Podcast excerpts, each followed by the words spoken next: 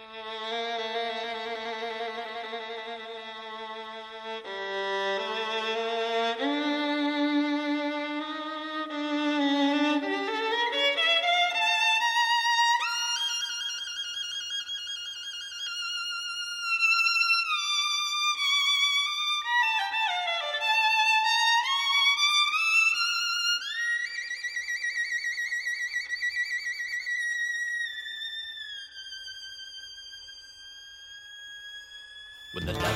too busy and death's a bit too much, they call on me by name, you see, for my special touch.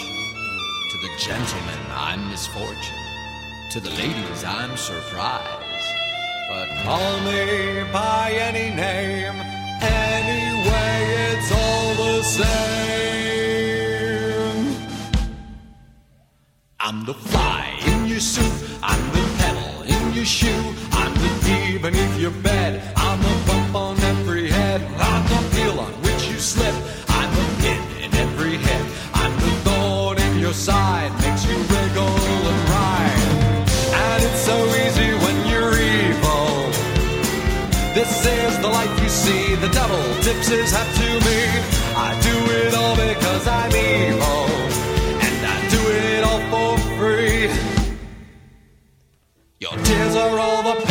I'll ever need.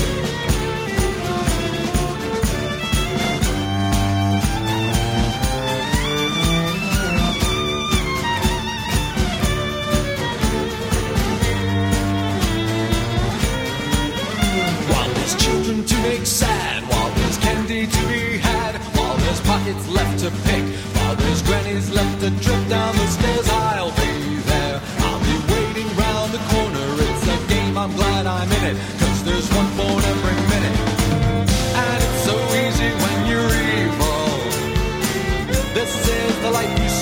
devil tips his hat to me. I do it all because I'm evil. And I do it all for free. Your tears are all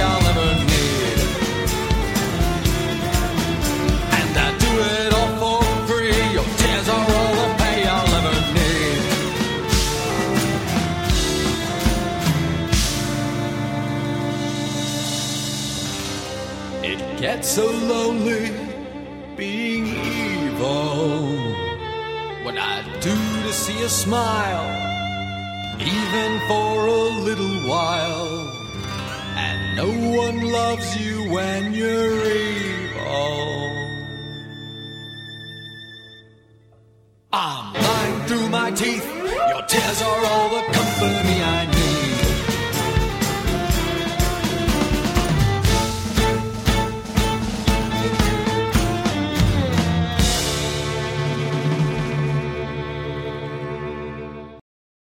Gaming on the Frontier. And now, your hosts. This is Bruce. And this is Trav. Welcome to Gaming on the Frontier, your podcast of finding out how far you can push the other players and still be a hero. Or are you? And a big shout out to Voltaire and the Devil's Bris track number 11, When You're Evil, who so kindly provided this particular episode's intro. Thanks again. Yeah. That was Skeletor, by the way, doesn't you? Oh, was that Skeletor? Yeah, yeah. it sounded it sounded like a very caddish Skeletor. Yeah, yeah. yeah, because that's how he sounds like. I, you know, I, I spent a while. I don't remember that that well, but yeah. Um, so this week we are talking about being evil, uh, as in playing an evil character or running an evil character. If you're the GM, you know, which is really just your, as we all know, it's you know, you're Mary Sue, right? you said you wouldn't But, uh, tell. yeah. Yeah, yeah, yeah. I was- oh, sorry. Yeah. Uh, anyways, uh, so and there's lots and lots of issues about doing this, and so we thought we'd get into it because we know that the the general, basically the general point of view of of everybody that you run into, including my own son, because I asked him about this, uh, is is that you know people will not be happy playing an evil character. You know, and, and of course, uh, being happy may not be the point if you're playing evil. So yeah, so how to play evil and get away with it? Right. So you've decided to play an evil character. So how are you? You know, what's what's the the best? You know, you know, it's looking talking to us, the old game masters, the ones with all the years of experience under belt. How's the best way of getting away with getting what you want without basically having the whole party turn against you or so on and so forth? Well, not saying that you're evil. If you identify as that, that's that red flag right there. Yeah. Well, what they say, actions speak louder than words. If you say you're evil, you're going to get, you know, have the kibosh put on you right away. Yeah. And it says most evil characters masquerade as neutral, but neutral isn't evil. Yeah, they'll sit Right. there and hide the really nasty evil stuff until they do it. Mm-hmm. And then that's when, if you're a party of good characters and you have the evil character, I mean, it could be Machiavellian. Yeah, he does something nasty, but still gets something done. And then, as Bruce says, conflict brings on for good role playing. It's like, yeah, you killed. I mean, you you eviscerated this guard, but now because you did that, we can go forward with our mission. Yeah, but you you you you slit him from neck to crotch. I mean, all we wanted to do was knock him out. What? There's no more guard. What? Don't judge me. of course, we're gonna judge you. You just killed the guard. Yeah. Right. There's blood all over the ground. You here. didn't have to kill him. We could have just tied him up. Right. Well, that's what if he got loose? What if he, uh, you know, what if Right, someone exactly. found him? Yeah. If he's then- dead, then we can, you know, make him smaller and hide him better. Yeah. yeah. It's like you hear these, you hear these rationales from evil characters, you know. Uh, so uh, yeah, you got to, you, you you basically the, a really good thing if you're playing an evil character, unless you're in the in in the process of intimidating somebody or you know engaging in some kind of negotiation, it's best not to talk at all because you'll give yourself away if you're actually playing your character true to an evil, you know, an, an evil point of view. Well, that's And why what- if you're playing an evil character, it's a power play between the players and the characters because yeah, you're the evil guy. You're want you have your own agenda, whatever that may be. And then you've got your other four or five players in the party who have good characters who are going to sit there and either do one of two things. Once they find out you're evil, they're going to just whoop you. They're going to put they're going you're going to get that evil character is going to get quote unquote what I call the hammer. Or those good characters are going to sit there and redirect that evil for when I mean they're going to turn it into something surgical. Or they're going to chase you away. They just won't play with you. Well, yeah, I mean, and that that that, that falls under the grouping of a hammer. Something bad happens to the player or the character, Okay. or the players decide, wait a minute, we could use this. Yeah, he. What what's the thing that they said about Nixon? He may be an evil, heartless, ratless sob, but he's our evil, heartless rat sob. You know. Yeah, see, I never bought that. I was like, uh, I don't have. If he's a evil, heartless, rat-faced sob, he's got nothing to do with me. Well, That's that's, what not- The, well, that's what I mean. That's what the good players will try to do. I mean, Yes. at least be enterprising. It's like, okay, Yeah. um, Yeah, as a as a PC, you have this social contract going between you and the other PCs to try to get your character in to stay in the party and involved in what the party's doing. So so in a way, it's a very un unfair situation because they really should just say go roll up a new character. You know, we're not playing with this character anymore.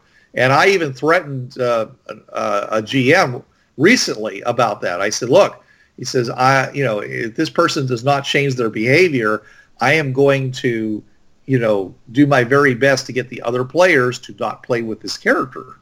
You know, not with the player, but the character that the player is that is playing. You know, because and and and the GM said, "Oh, okay, I'm I'm going to go talk to this person," and uh, and and they did. They they they they.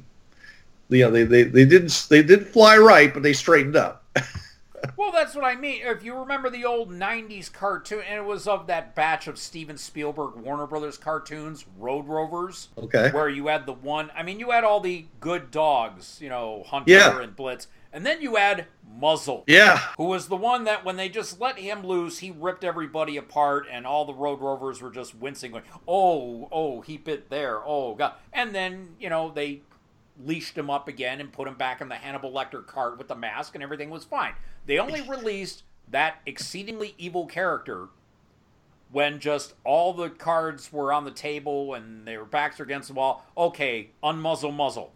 Yeah. Oh, Uh, that's all else had right. failed. Yeah, when all We might as well try this. yeah, well, I mean, usually they will use that in the good the good players, the good characters trying to harness that evil character. When they do everything that they are willing to do, that's when they'll like and and sometimes the evil character will see it's not working and just go stand aside. Yeah. And then just out comes the shade and yeah, you oh it's like or they'll, they'll they'll or what's the one thing? Good cop, bad cop. They'll do that right then and there. They'll have you can talk to me or you can talk to him. Right. and Well, then like lethal weapon. Oh, like good cop, bad cop. Shut up. Oh, so it's like bad cop, bad cop. Yeah. yeah. Yeah, we're both sons of bitches. Yeah. See, oh, I said SOBs, but not okay. Right. I'm sorry. I, All right. I'll, I'll, I'll edit it out. No, no, no, no. Now I know we can get away with it. Okay. No, no, don't.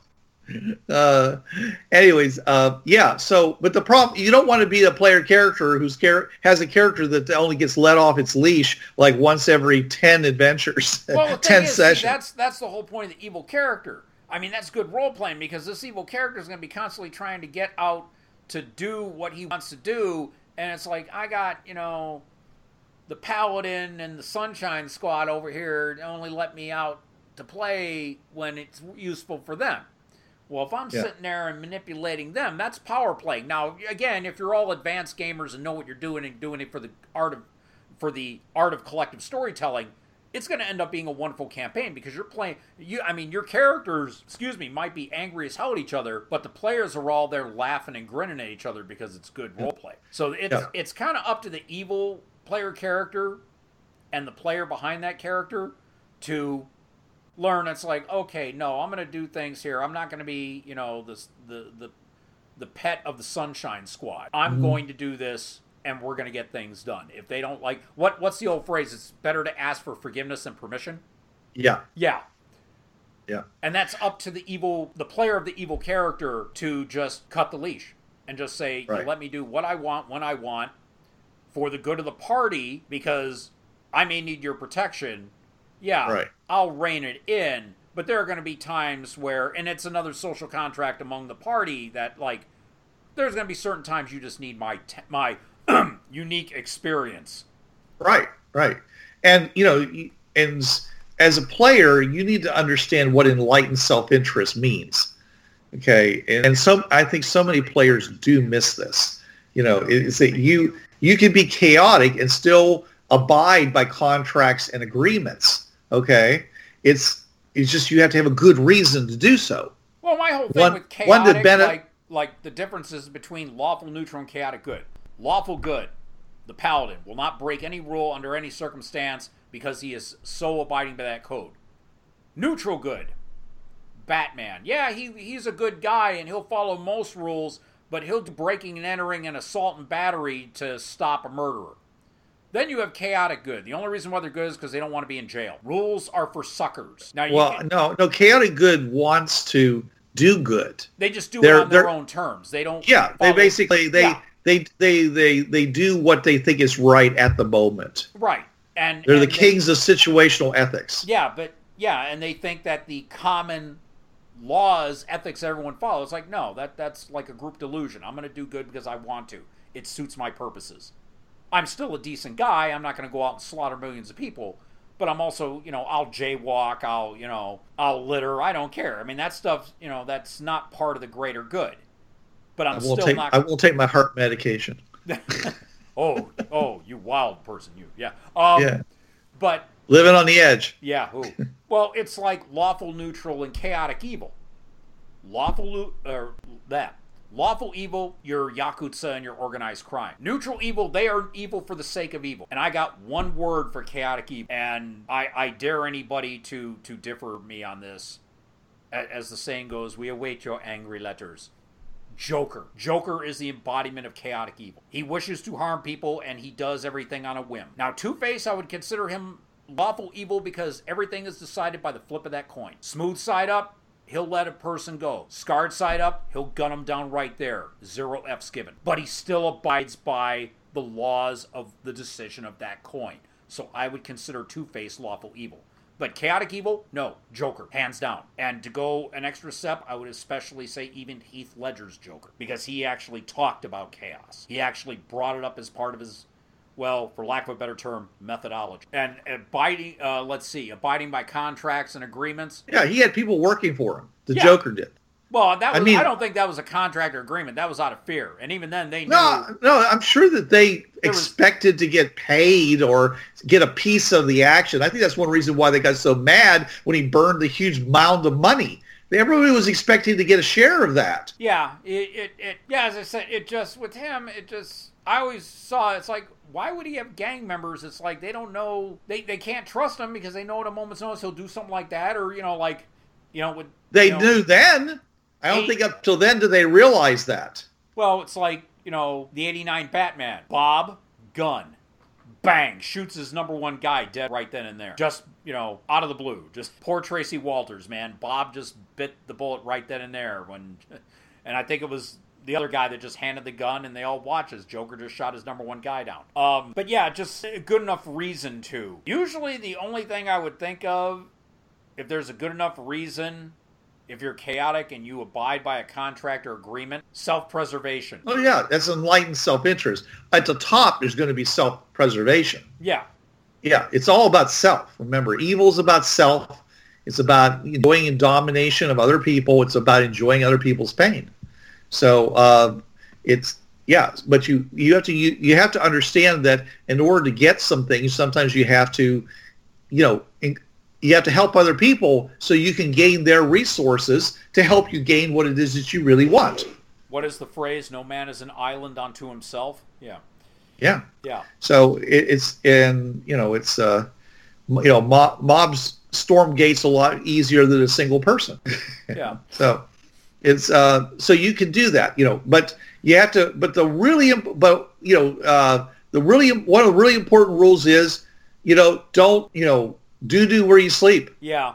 Yeah. you know don't you know you don't uh you know you you, you don't you know uh, abuse the uh, paladin's daughter okay you know you don't you know you don't mess with other people that are close to you that you expect to have your back Don't bite ha- the hand that feeds you. Don't bite the hand that feeds you you know Yes. don't uh you know let sleeping dogs lie Oh yeah, there's a bunch of adages here, but basically, Yeah. it's, if you're going to be evil, don't. But again, be treat be careful how you treat people on the way up because you will meet them again on the way down. Yes. Right, right. You know, so and it's, it's amazing if you treat people. It's funny you treat certain people, you know, nicely, and they will have your back. Uh, sometimes unbelievably.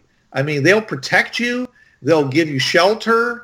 I mean, you know, uh, you they they sh- uh, anybody else would just throw you to the wolves, but they won't because they're you know they know you're evil, but you know they're that, that makes them better than you, and so therefore they have to take the higher road, and a lot of times that you know as long as you throw yourself on their mercy, you know they'll actually you know protect you and and and and, and even die for you.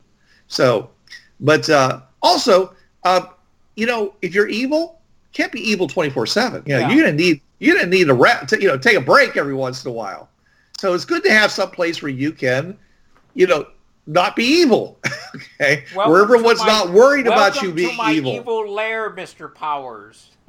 Yeah, but I mean, you you want to be able to go someplace where everybody's not waiting for you to like pull out a gun and kill everybody. Right. You know, restaurants. Uh, you know, that's why it's always good to have th- uh, sanctuaries of various kinds. Uh, you know, uh, in Highlander, uh, they said you you cannot fight on holy ground. Yeah. Now, I, I, I believe there was actually a supernatural element that would punish you if you did. I believe but even, so. Yeah. even without that, it was a great convention. It meant there was one place, you, there was always a, a place fairly nearby, anywhere you went, where you could go and you could talk to the other person without actually having to fight them at that very moment. Yeah. Then you go out, and then you know, so there was a place, there was a place of truce, and it was, uh, and everybody needs that. Even evil needs that. You know, because evil can't, as I say, evil can't be evil all the time. Well, evil wears itself out doing that. If you remember Champions and the module game setting Neutral Ground, it's where you it, it was a place out in the ocean that both heroes and villains could go. And because the staff was good at countering these fights, you could be sitting there and playing chess with, you know, the big bad of the Champions universe, Doctor Destroyer, which was basically their version of like Doctor Doom Right. and you could sit there and you didn't have to be evil there because you won you know it was a neutral it was like a demilitarized zone you couldn't do anything there and two the staff was exceedingly well in putting the things down they would one you know they they you know pound on you there and two you would lose access to said sanctuary Right. so yeah, I did, when you were talking about that, that that's what reminded me that old module from like 30 years ago that Steve Long wrote. Okay. Yeah. So, uh, uh, okay. So, uh, uh, having lots of minions that you, when I say treat well, I mean you don't abuse, Yeah, okay. is really good because a is that there's now now now anybody comes up against you if they're not smart enough to know who you are, there's multiple targets. yeah, Secondly, is is that uh, you're much more intimidating. You know, the guy who walks up to you and says, "Hey, you, I don't like your face, and I want you to get out of town." You know, he might think he can take you, but when when ten guys walk up to him, well, he better really be, you know, tough. Yeah. better be, you know, able to really take on ten guys, or you're probably gonna that person's probably gonna back down. or what's that? What's that thing Ron White said? I don't know how many guys I have, but I knew how many it took to take me down. Yeah. yeah. Right. well, well, yeah, safety in numbers, basically. But it's also the fact that minions have, you know, they're they're loyal to you. They serve your purposes. At the same time, you know, they're they're at, you know, they're relatively cheap. You know, and um, you know, and and you can add their and they're adding their strength to you. Yeah. You know, as long and as long as you abide by your agreements with them. You know. Um, and the, they're really caught, you know, pound for pound, you know, the only thing better than, than minions is undead. Yeah, You know, uh, undead have you know have their own issues uh, because it's really hard to convince anybody that you're not evil if you're surrounded by a whole bunch of undead. right. Yeah, yeah. it's a real it's a real PR nightmare. Yeah, but uh, at the same time, and they, and they do have a tendency to smell pretty bad. Yeah, but see, here's the thing about undead. Let's say you have robot minions. You can't hack undead. You can hack, you know, it's like, yeah, it's like, oh, I have my robot minions that will take care of, you know, this meddling group of heroes, and one of them's a hacker, and congratulations. And the hacker's now going, get them, my cronies. So, yeah, undead, I would have to say, are probably the best minion. You don't have to feed them, you don't have to deal with a lot of environmental issues like food, water, sleep health care, you know, any of that. You don't have to deal with it. Yep. Again, the smell you brought up, you know, so let's face it, it's Yeah. a dead body, you know. Yeah. It, it depends on how your system handles, you know, uh, dead things. You know, they may fall apart within a short period of time. And um, but um, yeah, the cl- what's the classic thing? Get them, boys! And while they're attacking you, the the the, the bad guy gets away. Yeah. Oh yeah. That, that you should so you should always have a, a, a at least a a, relative, a small cadre of minions who can act as a as a as you say a, a, a meat barrier between you and the people that might want to do you harm and Or what, what you know, it- the term that I heard at Gen Con when I was running the Talbot's Raiders thing? Oh, bullet sponges. Yeah, bullet sponges, but they're also spies. Well, yeah, because you yeah. know you leave the room and they're still over there shining your armor or doing like that, and someone starts talking trash about you. Well, they're going to come back at you because they're your guy. Well, yeah, you know Bob, you know Trey, you know Bob, the Joker's guy. He's there in the uh, off in the alley taking pictures of Vicki Vale out on the street and everything. Yeah, yeah. It it just yeah having minions. Yeah, you need to have, especially if you're a villain that like the Joker is very conspicuous. You need to be able to run your affairs from. I, I'll use example my one Thursday night game. The and I'm using the Haven City of Violence setting, but it's nanotech infused superheroes, and one of them went rogue to take over the local mob Okay. because it was a matter. Well, the previous the mobster that I'm now controlling his forces, he ran my father out of town years ago, and so I'm you know fulfilling my father's wishes, saying he'll be back. Well, he died. I'm his son, so yeah. So I have this character hiding figuratively and literally underground. So he's having, you know, his the you know the the the the, the mob that his dad's former enemy are now his men. So he does they do everything for him because he stays hidden. Not because the cops are after him. No, the cops in, in this setting are corrupt as all hell. It's because his former teammates, the player characters, are looking for. Mm-hmm. So he's now, yeah, so you need minions, mooks, goons, whatever, Right. to just be your eyes and ears and hands. Right. And meat shields. Yeah, yeah. They're they're expendable. Yeah, and and and if you treat them well, yeah, they will be somewhat of a new renewable resource. In in this Haven setting, you know, it the mob is there. I mean, it, and and you know, it's the whole concept of the made man. You know, you have people who want to join because they want to rise through the ranks Uh huh. and eventually become something in the family. Right. Yeah, so the the romanticized lure of being a mobster is there. And if you have the right connections, you can get in. So yeah, if you know who to look for, you'll have a somewhat renewable resource if you are treating your your underlings. Yeah, I get to wear nice suits and eat at the fancy Italian restaurant down the street and you know, have a little linguine and have some nice vino, you know. Hey, you know what I'm talking about. So yeah, if you treat them well, and there was a phrase, and I'm blanking. I want to say it was Sir Richard Branson that said it, the guy who runs uh, Virgin Airlines, and I'm blanking on it. I'll probably it'll probably come to me later, but yeah. Um, and as I said, with a lot of criminals, especially organized crime, there is that romanticized view that you are what's the term I'm looking for here? And it is the media has I mean like the Sopranos and the Godfather, you know, they it really has romanticized the concept of American organized crime. So yeah, it is where in this setting my bad guy Taylor, he has a somewhat renewable resource because it's always you're always going to have new blood wanting to come in and rise through the ranks. They know that getting shot and killed is an occupational hazard, but of course, oh, it won't happen to me because I'm better than them. So yeah, treating your guys good. If you treat them really well, just the lure will be there.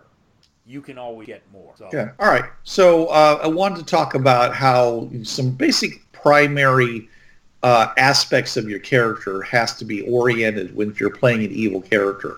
So the very first thing I had here is that you have to know what matters most to your character. That's your primary goal. Even if you are a king, you might have a goal that's not running the country. You need to know what it is that you really truly want. So basically, So- the person got into power.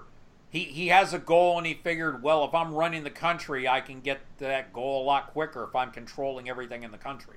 Yeah. Yeah.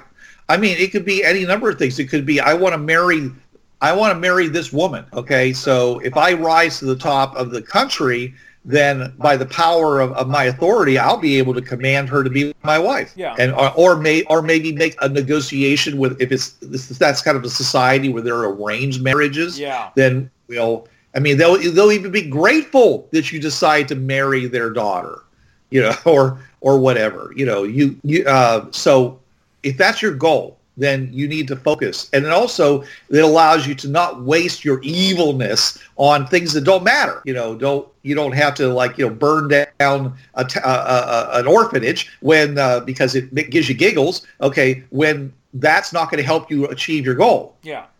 So by knowing what your goal is, you can focus your efforts in that direction and put all of your best resources to that goal. Uh, and, and everything and everything else can basically fall by the side. And so in a lot of cases, you know, people can appear to be just great, you know, normal people. You're polite, you know, you, you, you don't treat other people badly because it hasn't anything to do with what it is that you're really interested in. You know, you don't randomly go up and smack people just because you're evil. Well, yeah, we'll use in Bureau 13 Matthias Bolt. I mean, the man, yeah, he wants to take over the world. Yeah, he is as evil as they come. But the man is also outwardly probably one of America's biggest philanthropists. He has orphanages and children's homes, and he does food for the homeless and all this. And yep. he puts what a guy. yeah, and he puts these things next to you know his you know magic item vaults where he keeps all these people. Yeah, well, if you destroy this vault, you also destroy this orphanage that I have over here. And the bureau agents are like, "Damn it, he got us," because he knows how to do that. Where yeah, I'm gonna come out smelling like a rose, and if anything, you're gonna end up looking like looking like the bad guy. You yeah yeah. So- what you did destroyed an orphanage, Yeah, and he's like saying, yeah. I don't know why they did that. I'm I'm an honest businessman. Yeah. Yeah. But and Yeah. and again I'll use the example of Magneto. His goal, make sure that mutants are never in a position to be subjugated by humans. It's Mm-hmm. not so much wiping out humans. No, he just wants to make sure that the same thing that happened to the Jews in the 30s doesn't happen to mutants. That's his goal. Now, unfortunately, he's taking the route of subjugating humans and killing them now and again. He just wants to make sure that he doesn't see two holocausts in one lifetime. That's his goal. So when he does what he does, again, it's because that is what's the term? Eye on the prize. yeah, he knows what he wants. That's one. That's why he's so dangerous. Yeah. You know, people like um, oh, uh, uh, like um, shoot, uh, the guy who's unstoppable um, uh, has the helmet with the, Juggernaut. the juggernaut. Yeah, that guy arguably is evil too, but you know he's totally He just, you know, he just he has no other than gaining money. You know, he, he doesn't really have any any focus in his life. So yeah, he he, he causes trouble. He, he ba- goes around bashing things, but ultimately he's he's not a you know he just fall above the street level crime. Well, you yeah, know? remember, he was a bully. He was Charles Xavier's stepbrother when the mom married Cain Marko's father. Cain was a bully to Charles because Cain Right. was a big burly guy and Charles was small and geeky.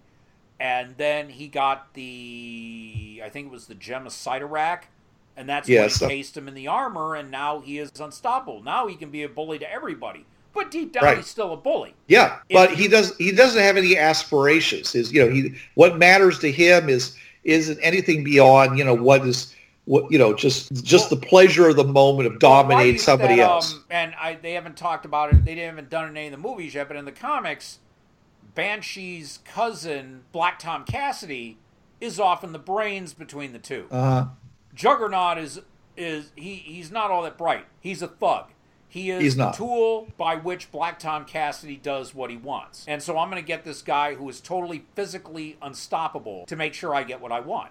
And because, you know, Cassidy treats him correctly, he's no more than, you know, the aforementioned minion. A very powerful minion, but still a minion nonetheless. Because, yeah, Cain Marko's not all that bright. He's not. What What's his tactic? Run through something or someone. You know, that's it. They shoot at me, it'll bounce off. So yeah, Right. it, it it's his goal. Yeah, you, you said it best. The goal of the moment. yeah. It's So he follows his heart ornament. That's how he gets through life. He follows the heart right, ornament. that's right. So um, uh, secondly, what is your relationship to your God, if any, if, that you believe in? Because that's going to uh, affect what you can and can't do. Oh no, there's there's been some uh, decent villains that, yeah, they were in the service of the of, of the church. Oh God, and I'm blanking on it's Ladyhawke, but I forget the, the bishop that caused the curse between Rutger Hauer and Michelle Pfeiffer's character. Yes.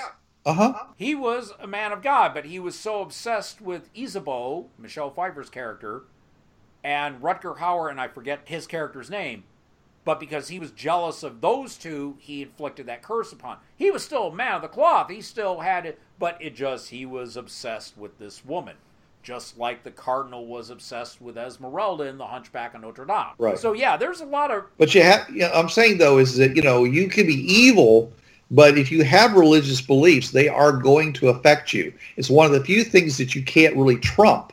I mean, you might be able to work within the constraints that your religion gives, you know, and sometimes your religion can egg you on if you happen to be a, a, a believer of a god that's particularly warlike. If you worship Ares, for example, yeah, yeah. or other things. You know, so I mean, you, having having a, a a a god, the power of a god behind you, if you're evil, is a tremendous asset because you know you, you that's that's one asset that you're you, you can pretty much rely on. You know, because gods, the way they're presented, are pretty much they're very you know uh, duty bound to their um, their orientations, their goals themselves. So as long as you can promote the god's goals while promoting your own, you can get a huge amount of benefit.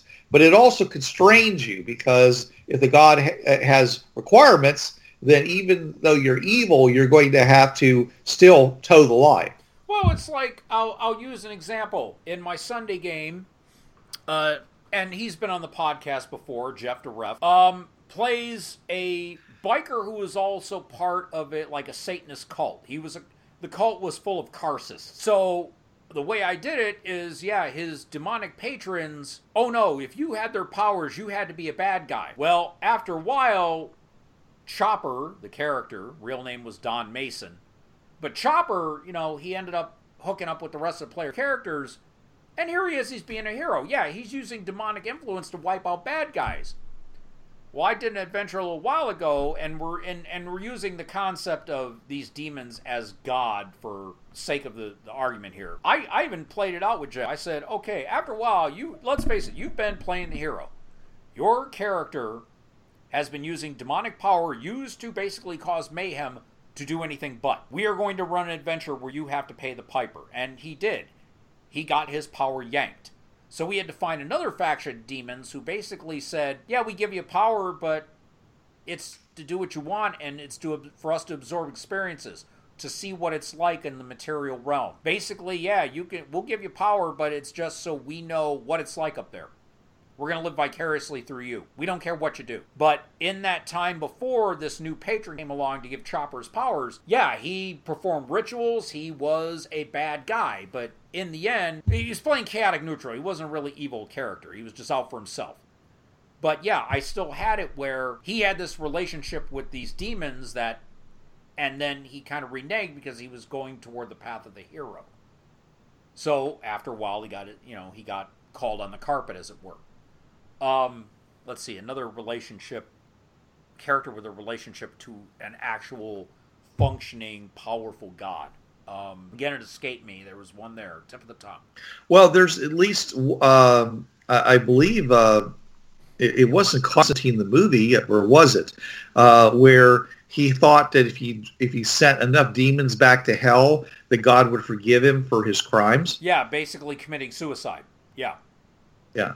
So, uh, you know, if you believe in that, if you if your belief in God says that you know, uh, I have to do this in order to achieve my ultimate goal, which is to go to heaven, then you may engage in all kinds of evil acts to achieve that. You know, as long as those acts are directed toward things that your God thinks is bad, you know, or is willing to let you kill or whatever, it's all good. But you know, you uh, and gods uh, uh, have a tendency to present goals that are really lofty uh, or really hard to achieve. So you're going to, you know, uh, it's going to affect, you know, what your vision as to what you should be doing with your life. Yeah. Okay. So, uh, and then you know, while you're doing this sort of thing, you know, it's a lot of times we, we concentrate on, well, what are you willing to do to other people and what are other people willing to let you do to them, and, you know, and still not get rid of you. There's also, what are you willing to sacrifice to suffer for? How far are you willing to go and experience loss personally in order to achieve your ultimate goal? You do realize right now I'm thinking of one entity as soon as you said sacrifice. Thanos. We're talking the movie version. You talking about the latest movie? Yeah, the Infinity War. Yes. Yeah. Where, let's see, it's been nine months. I think we can get past the spoiler alert thing. Um, Thanos basically felt because he watched his own home planet die due to overpopulation and resource, you know, lack of resource distribution. And he basically just said, okay, wipe out half the life in all universe, not just sentient life, but also animal and plant life. From I I, I checked it out, and it's like yeah, half the animals, half the plants, half the sentience, all gone, and that was his whole goal for even killing his own daughter Gamora. Push well, he, he he killed her in order to achieve that end. Right, exactly. to get to get that to, to get that stone.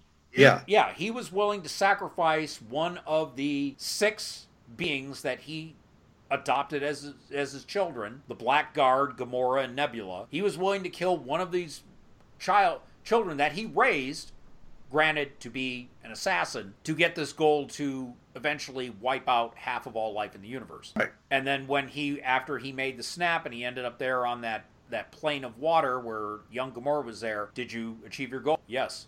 What did it cost you? Everything. And yeah, he was. And it's funny, my daughter and I actually had an argument over this about Thanos. And I, I chalk it up to my daughter just not having enough life experiences. This is where the, the one phrase is when you're young, you root for Batman. When you get older, you realize you start to realize the Joker may have been right. It's the same thing. My daughter is 25. I'm twice as old as she is, or you know, soon will be.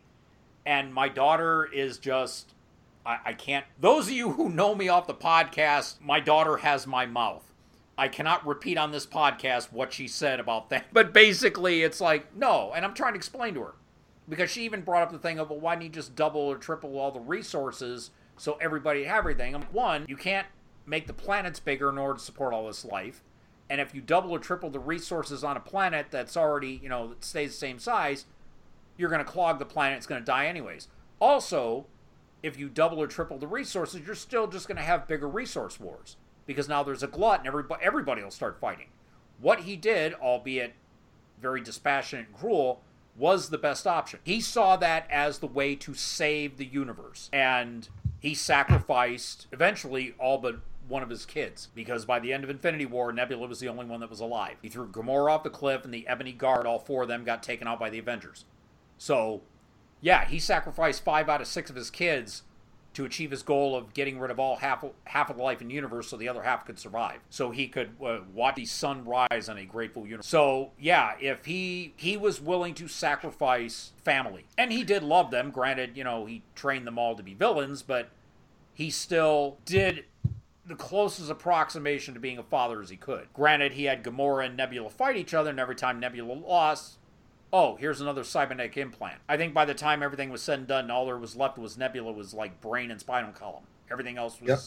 wholly Pretty much. mechanical. they they extruded her, so yes, there's nothing left. But yeah, so he still did have feelings and he felt remorse. Mantis even probing his mind, you know, before Star Lord started beating the crap out of him. He feels remorse, anger, regret. Yeah, because he had to throw his own daughter off a cliff in order to get the Soul Stone. He was willing to do it though, but there was remorse. Because he knew what mattered most to his character. Yes. Right. And he was willing to suffer and sacrifice for it, even though he I think he was making other people sacrifice more, well, but he yeah. still was willing to sacrifice himself. Right. So that's that that's uh, he's a good example and he's also an example of where people try their hardest to give him to, to humanize him when in fact is I don't think that's probably appropriate at all. Well, no, no, I, I, because I, I, I, don't agree that he what he did was good for the universe. Well, it was the best option. That's what my daughter and I were arguing about, and this was yeah. on a a post. Somebody put made a T-shirt, and it was you know little Gamora holding Thanos' finger, and it said, "Smart daughter and whole dad, best friends for life." And I tagged my daughter, and my daughter just went, no. I'm like, what do you mean no? And then this, and this was an ad on Facebook that I, and we had this whole argument on this page, and just because this whole discussion over Thanos on an ad for a T-shirt, but it was just because I had to tell my daughter. In the end, that was the best option you could get, and I explained all the other options that you know, that my daughter threw up. It's like, no, none of them would have worked, and here's why.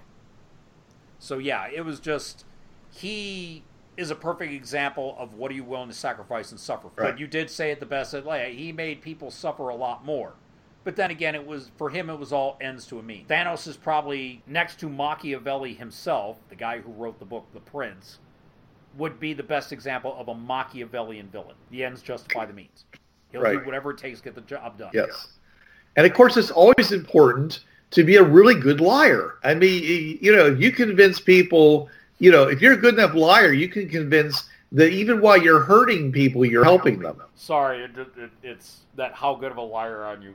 Yeah. I'll- I'll well, as a to- player to- character, bluff, you know, depending if you're D and D, bluff is really important. Yeah, yeah, Uh, yeah. Or, or intimidate. You know, lying is important in intimidation too. You know, depending upon how your system is. So, you know, you really need to be able to convince other people, you know, to align themselves with your point of view, uh, to give you what you want, uh, because you can't always take things by force. First of all, is, you know, secondly is that it's uh, and, and if, if you do it well enough, you might actually get them to be an ally Yeah. in which case you now added their strength to your own. Well, I mean that that again, we'll go back to Hitler. I mean, he he won over people on the power of the lie. Yes. And he said, lie big. Yeah. People will bel- believe a big lie easier than they'll believe a little lie. I actually I, I hate saying this because it makes me sound bad, but somebody tried to get out of something and I had to teach them how to lie. And I had to tell them, put enough of the truth in a lie to make it believable. Yep.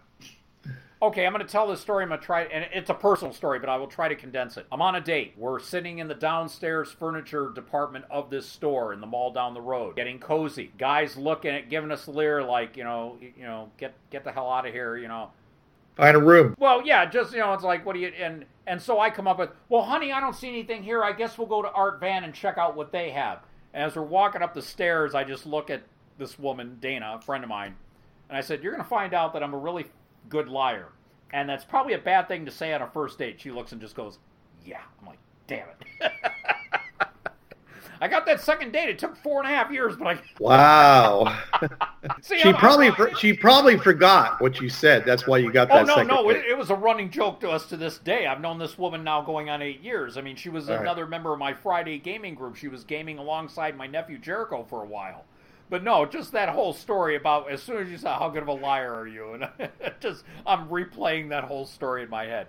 No, it with with lying again, it's that the villain is willing to do whatever it takes to get the job done. Truth is subjective to a villain. Truth is, you know, there it, it, it a very malleable concept, and it, it's funny. A friend of mine, one of my dementia buddies, and uh, shame I won't be seeing him this weekend at MarsCon. Dave Stagner. He did a musical play called The Tragedy of Obi Wan, where Obi Wan he, he painted Obi Wan Kenobi as the villain of everything Star Wars. He trains a protege, protege betrays him, so he basically rallies the protege's kids to go and kill him. And I'm looking at Dave when he told me this, and I'm like, one, you just put my chi- childhood into counseling for sexual assault, and two, that's a damn good idea. I never thought of it.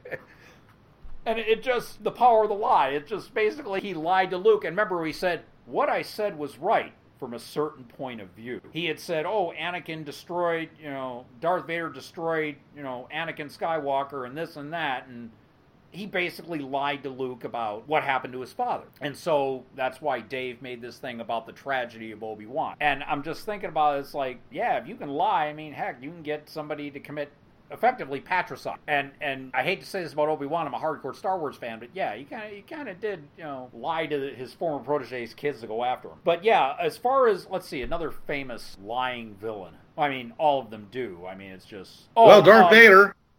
Well, yeah, yeah. Pray I don't change the deal any further. Yes. Um, Geoffrey Rush's character in Mystery Men. Oh yeah. Yeah. Yeah. see, I even killed my own men. And of course, they're like, yeah, we're, we're dealing with them. And no, he just killed them outright, electrocuted all of them. Um, but yeah, uh, uh, lying at that's like breathing to a villain because they don't. I mean, unless you're again like the lawful evil character that they have a twisted code of ethics, but they still have ethics they follow. They may only lie to certain. Yeah, uh, the the TV show Lost, the guy that was in charge of the uh, uh, the the Dharma Initiative or whatever replaced it there. That guy, you know, he he also became the guy who was the lead programmer in um, Person of Interest. Oh, Michael Emerson, yeah, uh, yeah, that um, guy. As we said, we know he's lying. His mouth is moving. Oh no, no, I heard that Ben Ellis, that character, was just horrible. Oh, he was unbelievable. I mean, you I- I never, never saw there was never a limit to him. Yeah, Yeah, I, I never saw Lost. I never watched it. It just I, I Oh. heard the concept. I was like, eh. But then I saw Perseverance. So okay, as I'm watching other stuff on YouTube about Michael Emerson, I'm going back and hearing about this Ben Ellis character. yeah. And then there was a scene where, and it's a soliloquy. I mean, on YouTube you can probably look it up. Finch, Finch talking to Samaritan or Finch Ben Ellis moment, and you will see if you if you only saw POI and never lost, you'll see what they call Finch's Ben Ellis moment, where just it's the creepiest I'd ever seen Finch's character in the four and a half seasons that series was out. yeah. But Well, yeah, it Trust me, Ben Ben was creepy most of the time. And it was funny that was only supposed to be a three week role, and Oh. Michael Emerson ended up having to stay in Hawaii for three years because they just liked the character so much. And he goes, It "Yeah, was I only packed too a- good. I only packed Yeah. an overnight bag. Yeah, yeah, it was his character was was just it was too good. It's like in, in the the Walking Dead, you know, the the tr- the love triangle. I mean, it was like two episodes long in a comic book, but it took like two seasons to kill off that character because the the whole tension between the three of them was so good. yeah. Uh, it was it was gold for for a television show. Okay, uh, poison is the great leveler, and antidotes can be even better because you give somebody a poison and then you get to hold the antidote over their head. Well, yeah, you have the the example of uh, Indiana Jones and Temple of Doom with Lao Che, where Indiana Jones brought the uh, the little urn of ashes, and then Indy drinks the champagne, and Lao Che's laughing, and then he holds up the bottle. He goes, "What's that?" He goes, "Antidote." Now you will give me back the gem, so I have both. And of course, the whole rigmarole with them trying to get the antidote and losing the diamond, and yeah, um, Yeah, yeah, with poison, yeah, that that's the thing. Again, it's just that villain doing whatever whatever it takes to get the job done. And if it's threatening killing somebody in order to get your point across, yeah, they're Yeah. oh, and poisons are almost always a surprise. I mean, Yeah, it's well, yeah. insidious. You know, it's a surprise. It basically it trumps almost everything else anybody has. You know, uh, you know, depending upon the kind of poison, you, you can make a strong man weak. You can make a brave man fearful. You can make a honest man a criminal just by you know it, it's by giving them the right poison. And when I say poison, I'm also including drugs. You know, you get somebody addicted to drugs, Yeah. and they may they'll do stuff just to get their next their next fix. They'll do stuff that they couldn't imagine doing before it all started. Oh, there's a movie with Nick Nolte in the late '80s, early '90s. I think it was called either DOA or Q and A, where basically he had what they called a radium Mickey. So he had like four, 24 hours. DOA, P- Dead on Arrival. Dead on arrival. Yeah, okay. And Yeah, it was re- he he had that radium Mickey that had to he had to find the cure within 24 hours or he's going to die. And Yeah. so he had to go through this whole thing to you know solve the problem, get the antidote, and drink it down. Right. So it's uh, i- i- in the original, it was called luminous poisoning. Ah, I thought that was a wonderful term. I always wanted, you know, I, I, I've been waiting to use that in another game. Like- he says, "What is it?" He says, "What what's happened to me? Luminous poisoning, my dear boy." or what? What's the thing now? I'm thinking poison, Princess Bride, the whole thing with the iocane powder. right, right. They were both poisoned. yeah, it's. I just been developing a resistance to it. Yeah, that's all. yeah. Oh, that that was so clever. It came out of nowhere. And, and Right. So, but I'm just saying, it's a huge leveler. I Yeah. mean, you know, the weak the weak can be strong. You know, the strong can you know can affect. You know, it's it's just it's it's a way of of getting to people who otherwise you could never touch. You know, it just uh, and, and like I said, it, it can take it can hurt people that are otherwise untouchable. Well, yeah, Um, you had So you as an evil um, character, as an evil character, it's really should be in your toolkit Well, yeah, and you had. Why do you think that people in power had food tasters? because they didn't want to die. Well, yeah, because they they knew that in their line of work, being that there was always somebody out to take them take them out, Right. so they had to. Yeah, it, sure- and it usually is, um, you know, it's a good. I mean, you kill somebody, and and nobody knows who did it, and so all of their friends can't come and kill you because if you kill them, and if you went up and stabbed somebody, everybody knows you did it, and Yeah. anybody anybody who is their friend is now going to be gunning for you. yeah, Poison's, you know, it's, it doesn't come with a identification, you know, so. Of course, that's also another thing you can do is that you can then plant the evidence on another enemy, and you get two. You basically get two uh, stones. You know, you get two birds with the same stone. yep, So, yeah, it's great. It's great stuff. As an evil character, of course. Right, yeah. I per, you know, that's why in a lot of games, anybody who's good would never use poison. right. Says so. You know, and uh, you know, uh, paladins and and uh, most lawful characters yeah, you know, are, uh, won't use poison. So, okay. And then, of course, finally, is this always be polite. It's amazing how pe- people will ascribe good values to people who are polite. You know, a gentleman thief. yeah, You know, this person could be a monster. As long as they talk nice to you, then you're okay with it. Why am I reminded now of the, the of the bit from Patrick Swayze in Roadhouse? Always be nice until it's no longer time to be nice. Until it's time not to be nice. Right, yeah, and they just go lead them out, but be nice about it. That's right. He says, uh, "You, you're the bouncers. I am the cooler." yeah, Right. So, uh, yeah. So, uh, in essence, is, is it's. I mean, if you go around, you know, chewing the scenery, cursing at everybody, you know, just being an overall boorish person, uh, then uh, no, nobody's gonna. I mean, people who don't even have anything against you are gonna find themselves aligning themselves away from you. yeah. Okay.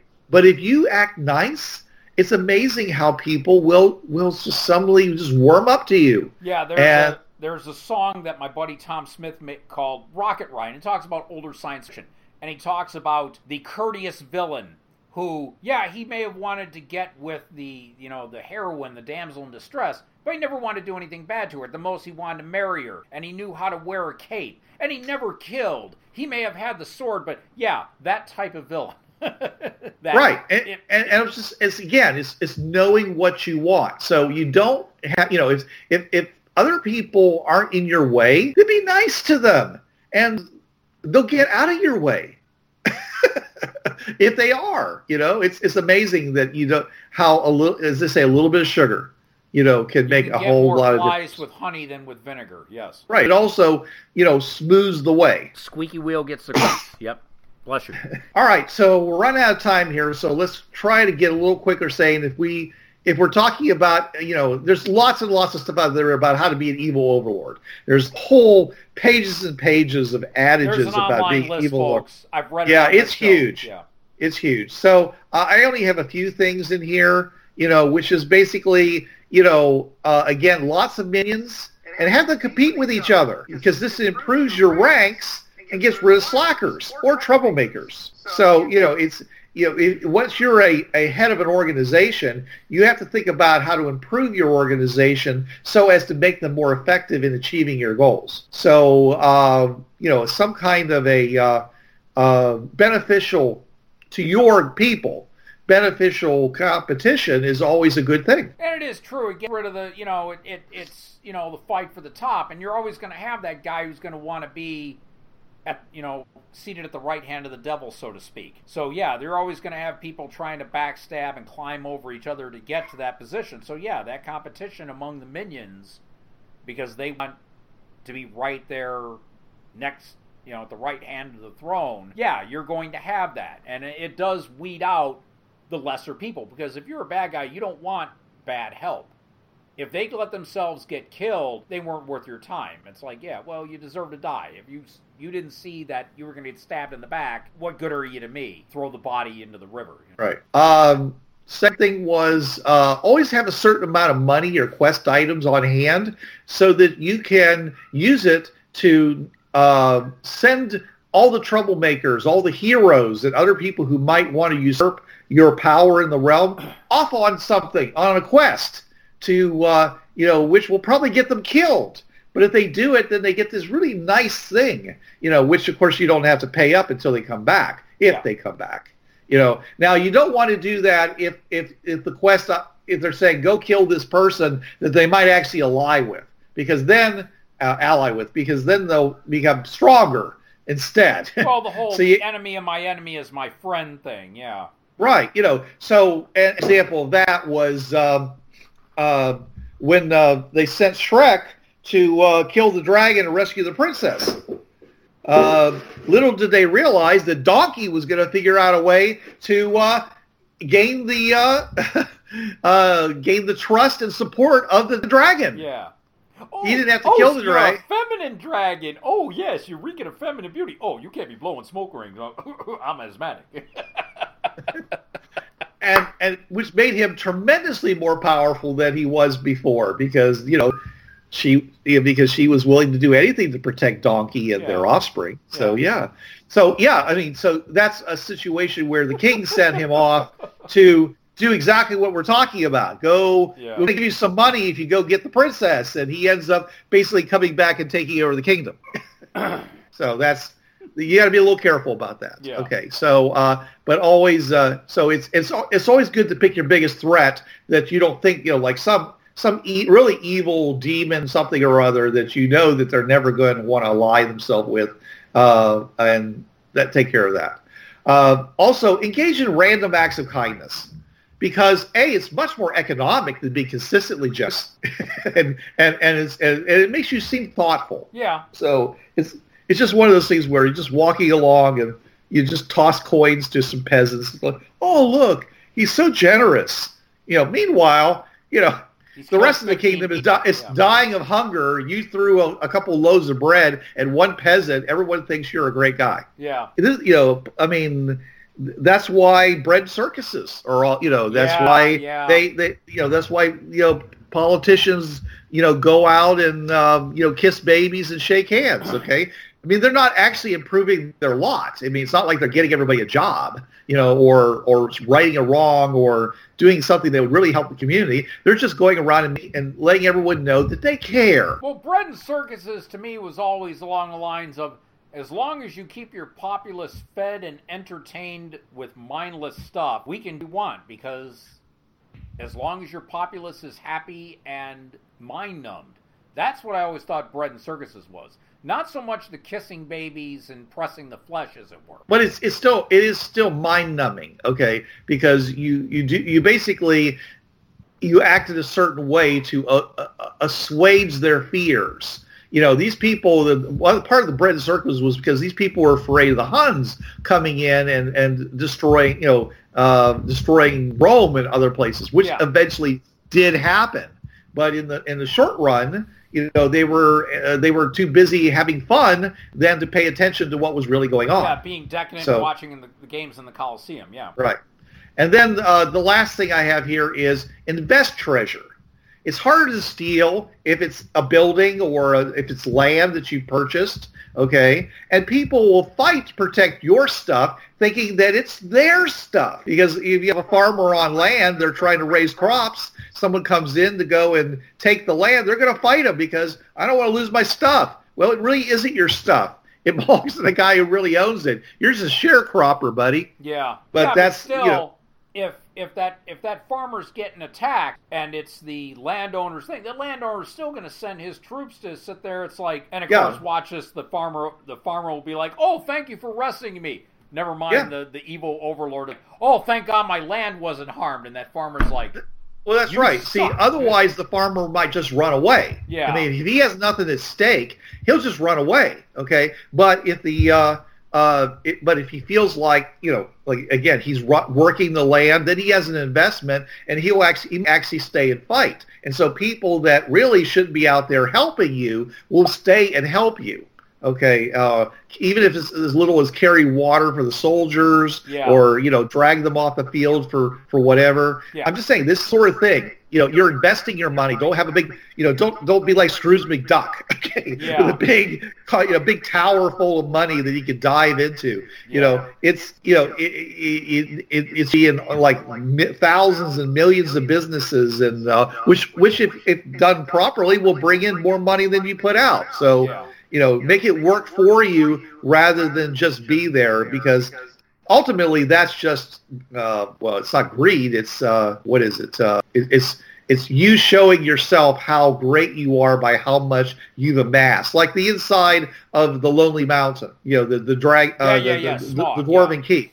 I mean all that money you know it's like that money you know should have been out you know creating a huge empire you know uh, all the surrounding area. Those dwarves could easily have you know essentially built a, a great civilization but instead they just sat on it. So and it was it was it was the gold sickness of course. The king had gotten sick and he was like you know none of it shall leave. It's all mine. It's got to stay here. And Smaug was the same way Yeah. you know. And uh, but the the smart you know evil uh, masterminds will you know use their their wealth to I- enhance their position and you know a, a prosperous you know a, a prosperous subjects produce more subjects which means your armies are going to be bigger your workers are going to be stronger and and, and more trained and be able to produce more resources and uh, more everything that you, you can think about you know? So it's uh, investing that's why you know you know we always say investing is better than just saving Yeah. you know so it's uh, and it's true especially if you're a, an evil overlord and it's you know people can come in and just steal all your treasure give it a big pile but they certainly can't do it if you've invested in dry cleaners across town what are they going to do uh, uh, can we have an impromptu? We're gonna, you know, we want to auction this dry cleaner off here. Does someone give me ten thousand dollars? What? Nobody has ten thousand dollars? Oh man, what am I supposed to do with this thing? it's the same problem with actually magical weapons and swords and things like that in D and D. Is that you know uh, it's a whole other topic, but it's it's uh, you know you've got you you you a person you're you have more value on your person than an entire kingdom. So you know you can't really sell anything because nobody has the money to pay for it. Nor would any reasonable person ever spend that money on that item when they could be doing what I just suggested, which is to invest it in the infrastructure of their own domain. So. All right. So you got anything else, or Well, I mean, you had the last one, which you kind of repeated the point. Poison is the great leveler. Yeah, keep yeah, it again. You know, and and have plenty of antidote ready, not only for those that you want to save who capitulate to you, but for yourself for when it gets switched on you. right? because your opponent has gained immunity to iocane poisoning. Yeah. That's right. That's right. It's, it's always you know it's always good to have you know that you know that you know Well, you know, you've always got to remember the one thing too. Other than fighting, never fight a land war when you're in Asia is never deal with a Sicilian when death is on the line. right. Thud. Yeah. Uh, exactly. Uh, yes, the uh, hubris was wonderful in, that scene. He played it masterfully. Oh yeah, Wallace Shawn. Yes. Oh. And of course, that's and why he was such an obvious pick to be the Grand Negus. oh God, yeah, that's right. Oh, I totally forgot about that. Yeah. Oh, okay. All right. Well, thanks everybody for listening to us. Uh, uh, hopefully now you'll be able to play a, uh, a an evil character that actually can can conti- survive a campaign and possibly even gain you know uh, your evil ends while at the same time not getting yourself run out uh, of town uh, tarred and feathered because you know how to play nice with other people while you're doing it. Uh, remember that being evil isn't you know isn't just a point of view; it's philosophical choice. Yes. And we'll have more for you next week. But until then, This is Bruce Sheffer saying there are a million, million worlds out there, so go explore them. And this is Trav. There's a reason why it's called gaming. It's for having fun. Gaming on the Frontier podcast is wholly owned by its hosts. It is released under the Creative Commons 3.0 license. No commercial reproduction and any use of any element of the podcast must be attributed to the Gaming on the Frontier podcast.